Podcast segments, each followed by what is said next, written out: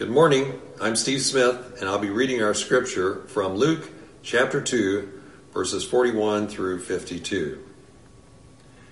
Every year, Jesus' parents went to Jerusalem for the festival of the Passover. When he was 12 years old, they went up to the festival according to the custom.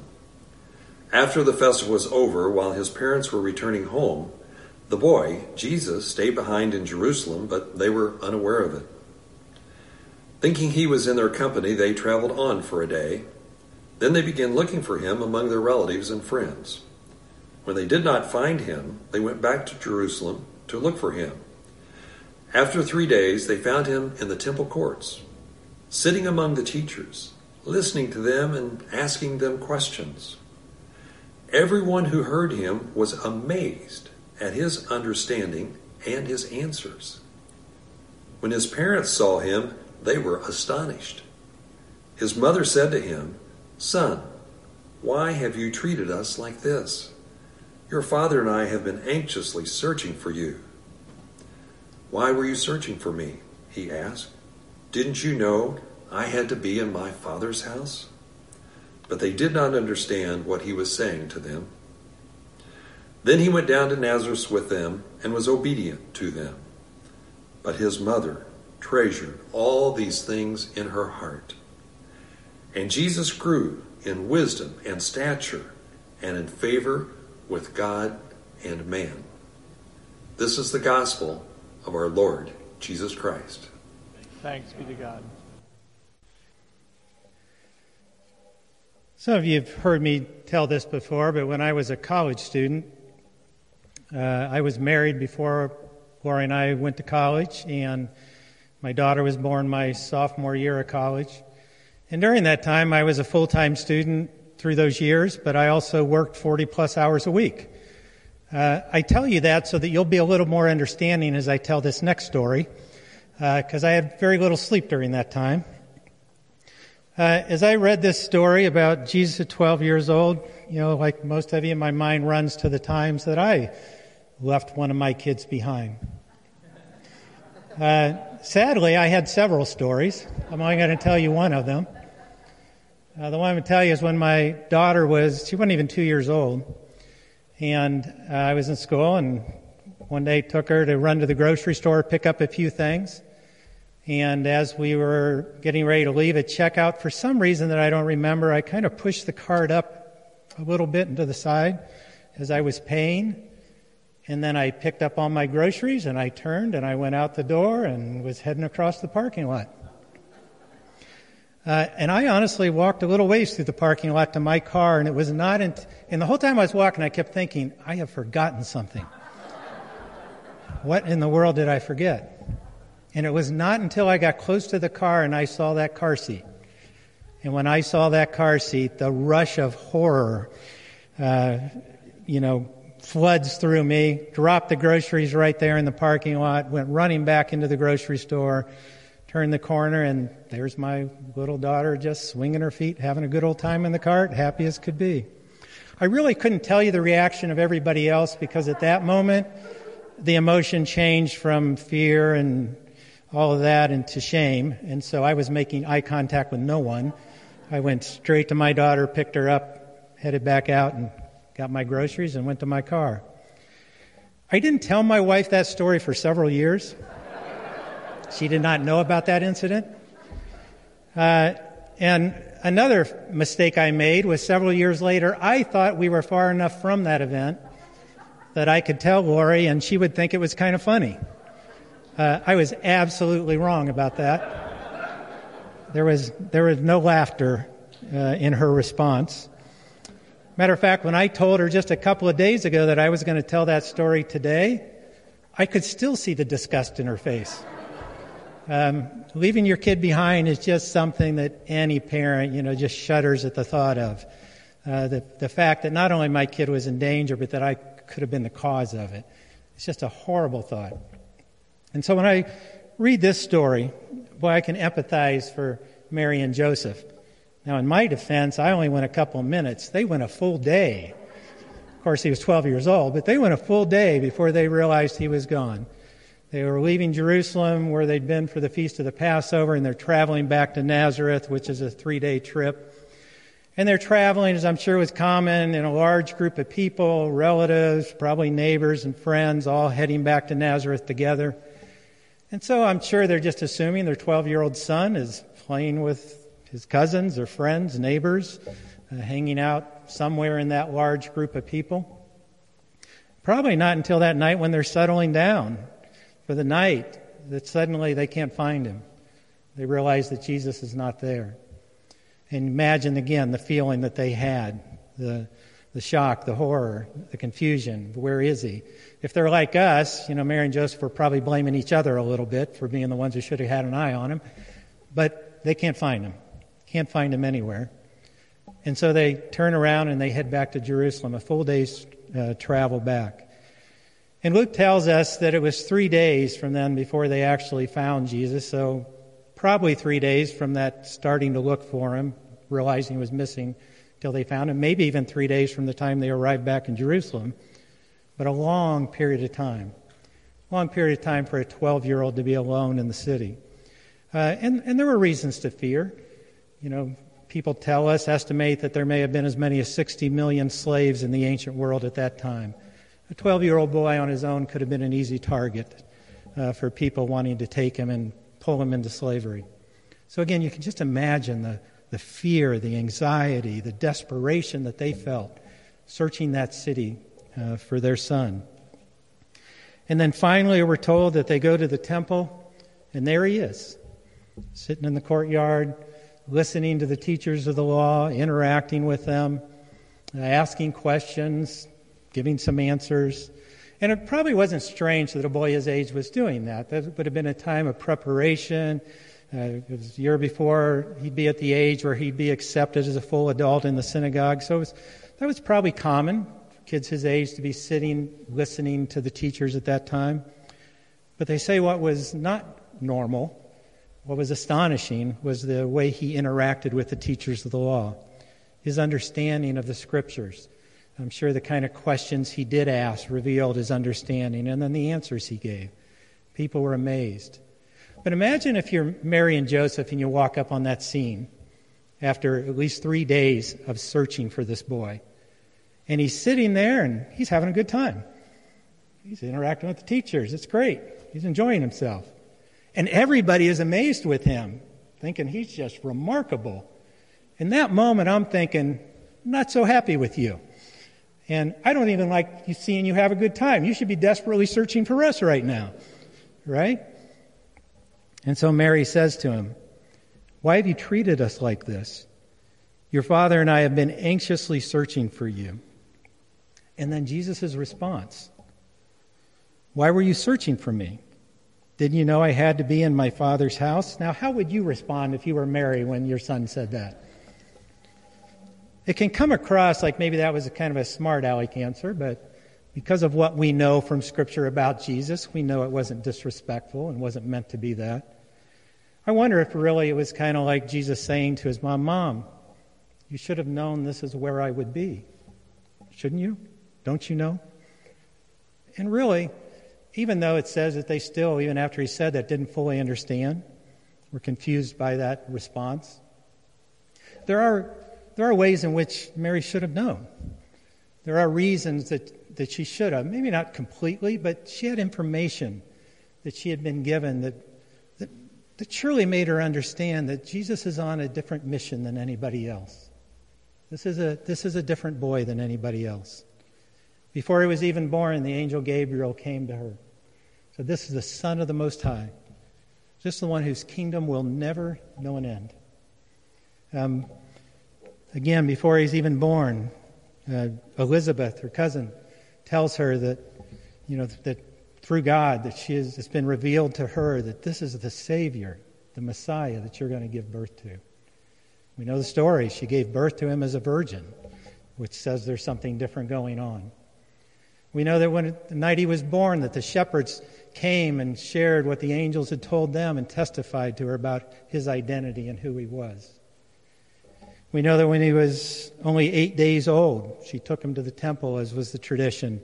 And Simeon and Anna both prophesied to them about who God had told them that this child was the long awaited and promised Messiah, the Savior.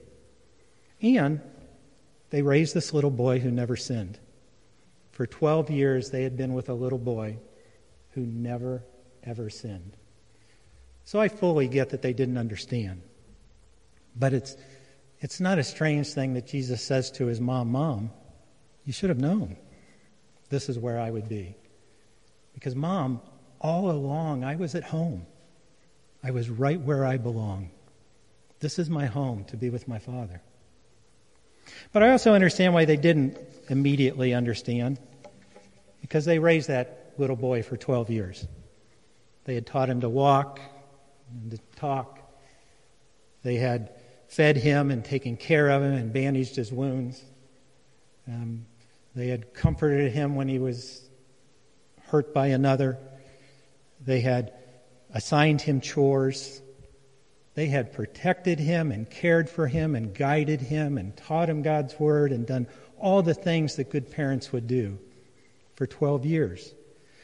They did experience these things that testify to the fact that he is more beyond, that, that he is, there is something different about him. But they also every day experienced a little boy, their son, the one they loved. And so it's not strange that they looked at Jesus the way parents look at their kids. And his humanity screamed at them. And maybe it's a little harder to own his divinity.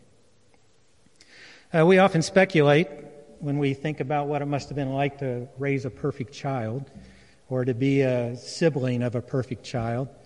You'll hear those discussions, and people talk about, you know, how it'd be to, you know, for instance, to grow up with a brother who never stole anything, never lied, never talked back, you know, never fought back, never, never did anything that was not thoughtful of another and was not right. Oh, that would be hard. But we also forget that being sinless, being perfect, meant that he loved perfectly. He was always generous. He was always forgiving. He was always kind. He always considered the needs of the other. He was always humble. That is part of what it means to be a perfect, sinless human being. That was Jesus too. They experienced fully his humanity. But I think Jesus is saying to them, but you know, you know there's more to the story, Mom. You know this isn't all of it.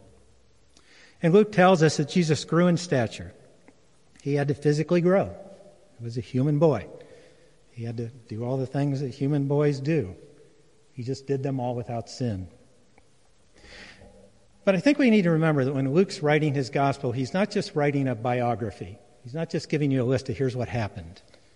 Uh, in fact, I think it's interesting to think about that. You know, Luke tells us that he interviewed others to, to get this information. I wonder if this story came from Mary.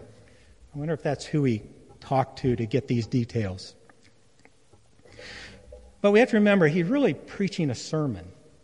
He's trying to get across a point or multiple points.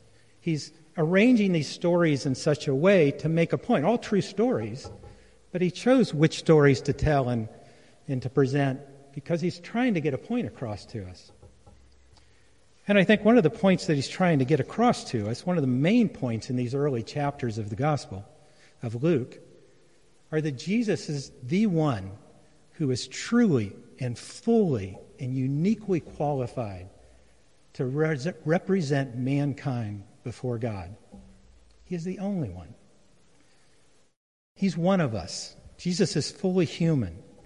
He grows physically, he learns, he has parents that worry about him. It's why the author of Hebrews can say, For we do not have a high priest who is unable to empathize with our weaknesses, but we have one who has been tempted in every way, just as we are. Yet he did not sin. He gets us, he understands us. He can be our representative because he is one of us. But also, he's more. Jesus is not like us in some ways. He is beyond us because he is fully God. He has perfect relationship with his heavenly Father, perfect relationship with man, perfect relationship with God. Um, and, and Jesus knew, even from a very young age, here at 12 years old, he knew he was on his Father's mission. He knew what his life was about already, and he was preparing for it and beginning to pursue it.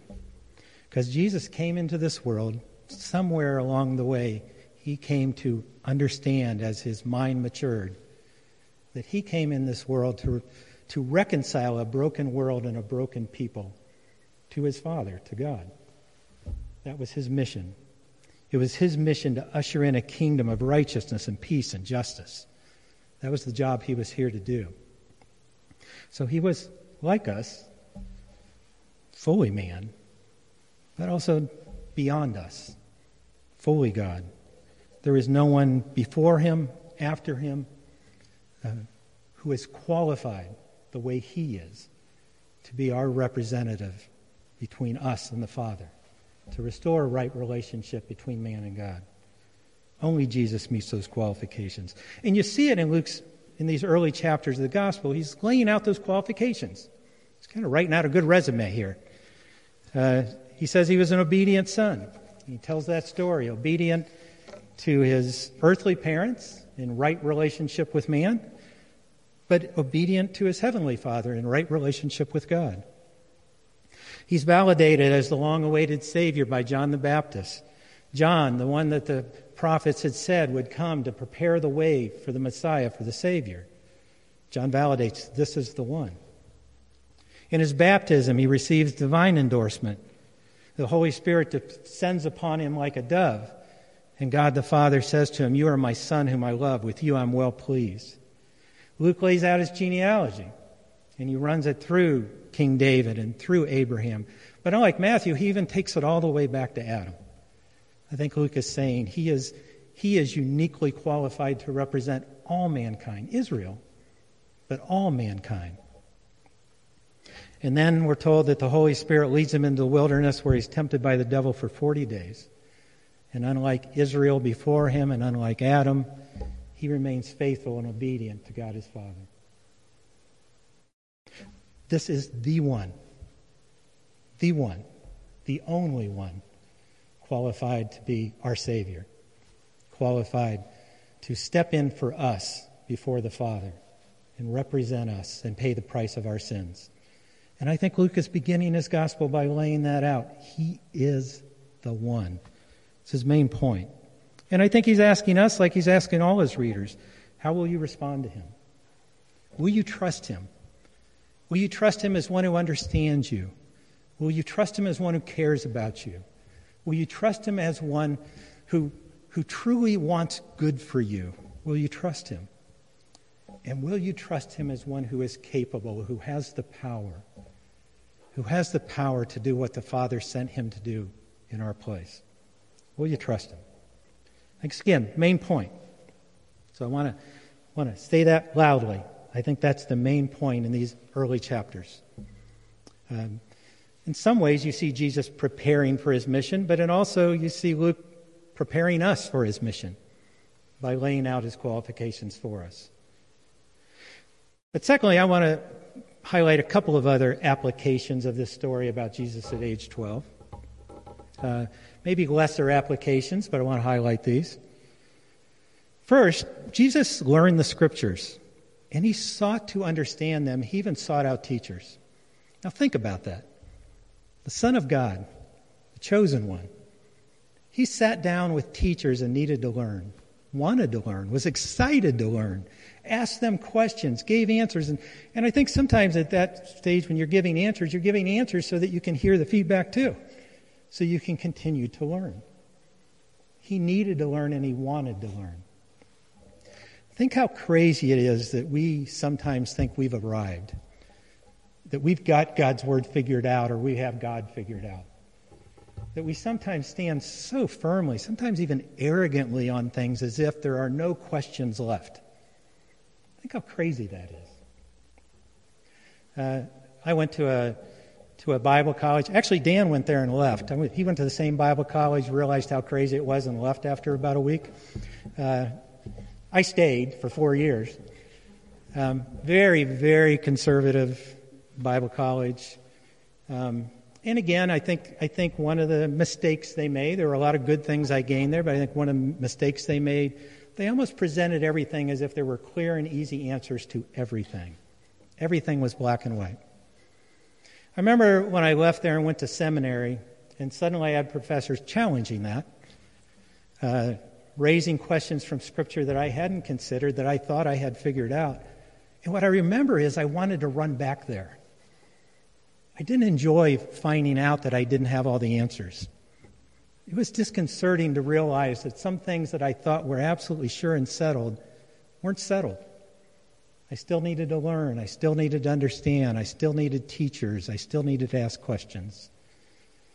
Um, it's crazy to think I didn't. But there's something safe about thinking we have it all figured out, and sometimes we just don't want any more questions. We don't want any more teaching. I just want to hold on to what I have. You know, sometimes as kids, there's certain things you're taught and learning, you did as you should. You came to conclusions about it. You held on to that truth in some way. And sometimes we never challenge them, we never look deeper, we never think about it, we just hold on. We go the rest of our life holding on to that and trusting it and not questioning anything. Because it just, it's done. I don't want to mess with that anymore. And then we even sometimes get in fights with others and arrogantly stand on it and leave churches over it and things because it's, it's, it's the truth. I'm not saying that there aren't sometimes truths that we should stand on strongly and not move and not bend. But man, it's crazy to think we have it all figured out. We need teachers. We need to continue to learn. We need to continue to study God's Word. The Son of God did. He models that for us. Uh, I've said before that one of the things that I often say in premarital counseling to couples is that I wish I could tattoo the word curiosity across their foreheads, both of them. And the reason I say that is because I say every interaction, I wish when you saw the other, you would remember. I don't fully have you figured out. I don't fully know you and understand you. There is so much more to learn. Because when you get to the point that you think you have the other completely figured out, or you have them figured out just enough, your relationship kind of stops growing and becomes stagnant. And we're tempted to do that, right? I learned just enough about my spouse that I kind of know what upsets her, what she likes, what, what I can get away with, what I can't get away with. Uh, I know what means a lot to her. I know what could be harmful to her. I know her. I figure that out pretty quickly, and I probably know it better than most. But to think that I should just stop there, that's enough. I, we can live a pretty good life with what I know have a pretty good relationship. But it will grow stale and stagnant. It will not continue to grow if that's it, if I stop there. That's true of every relationship, especially true of our relationship with God. We always have more to learn. And I think in this place we have some remarkable teachers. I really do. I think it's one of the gifts that we have here at ECC. Uh, I said this first service. I'll say it now, embarrass Dan, but I said, you know, Dan and Bob when it comes to knowing Scripture and knowing theology, uh, I've been to seminary twice. I think they could go toe to toe with any professor that I had through seminary in their knowledge of Scripture and their knowledge of theology. Uh, I think we are blessed to have men who, who know God's Word, who have studied theology so well and are there to, to help us understand and to answer questions and to, to listen to our answers and have feedback to them. I think it's a blessing. But I think what's also a blessing in this place is that we have a lot of remarkable Bible teachers in this place, not just people on staff. We have remarkable Bible teachers in place that I learn from every time I sit in a class with them or in a Bible study with them. People who have studied God's Word well. People who have spent a lifetime trying to understand and asking good questions of others. People who have applied God's Word to their life and have grown in wisdom.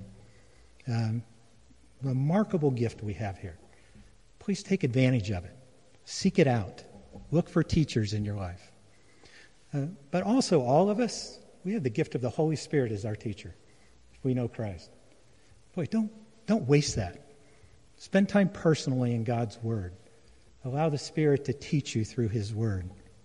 Don't miss out on that blessing. The second thing I would say from Jesus' example, even at 12, was that the King of Kings, the creator of the universe, humbled himself and submitted to others. Uh, he, he was obedient to his Heavenly Father. He was obedient to his earthly parents. He was one who chose to submit himself to others and let others lead. Didn't always just have his own way. He let others lead. Even those who didn't know sometimes as well as him, he let them lead.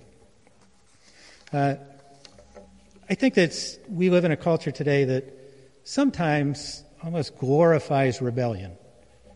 I know glorifies independence. It is part, I think, of American culture. You know, we, we glorify that. And I'm not saying that there is never a place to uh, say, no, something is wrong and we must turn against it. Uh, there aren't, there are clearly times that you'd say that was, you're calling me to do something wrong and I simply can't do it. All of us must do that. But, but at times we almost glorify it. So now, I think it's okay that sometimes we joke about our past and stupid choices we made and rebellious things we've done, or that we laugh at sometimes the things our kids have done. But I think we walk into a dangerous place when we start treating rebellion as if somehow that is a sign always of courage and strength. That is absolutely not always true. In fact, most of the time, that is not true. Most of the time, when I was rebellious, I was rebellious out of fear of my peers. I was rebellious just out of selfish independence. I wasn't rebellious because there was a greater authority that I was trying to honor. I was rebellious because I wanted my own way, and I liked getting my own way. I, I worked with teenagers for years, and I think sometimes that's a, one of the struggles they face. The kids who are honestly are pretty good, who submit to the authority of adults in their life, who try to be obedient, are sometimes treated as if somehow that's weak or fearful.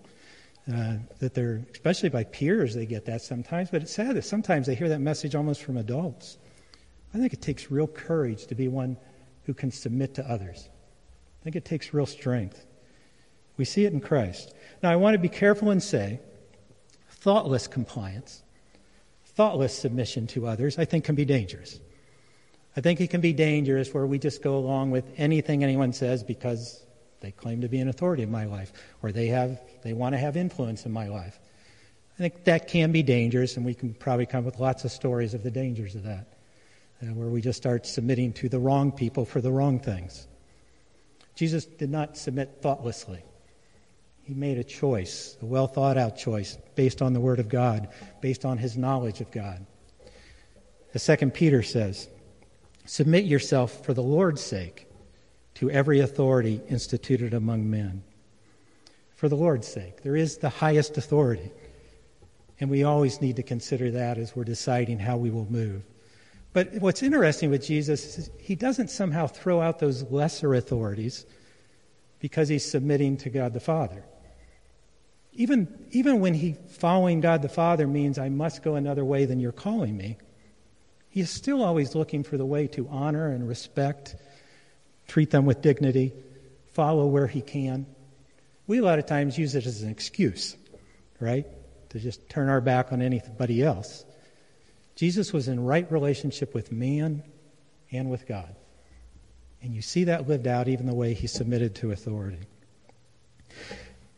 Luke ends this story as he began it by saying that Jesus grew in wisdom and stature and in favor with God and man. I think if we want to grow in wisdom and we want to grow in favor with God and man, uh, he's given us a great model of some of the things that will re- be required to do that. We need to be people who seek out truth.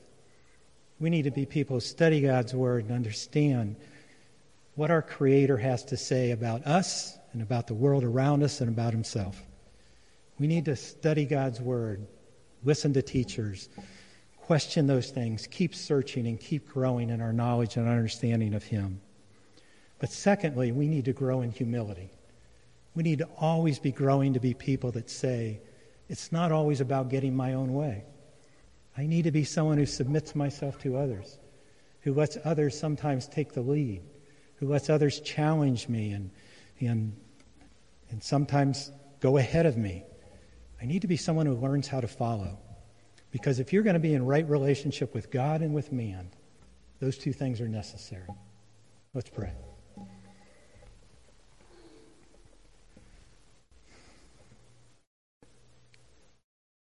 Father, there, there are just not words that can express our gratitude uh, for what you have done for us.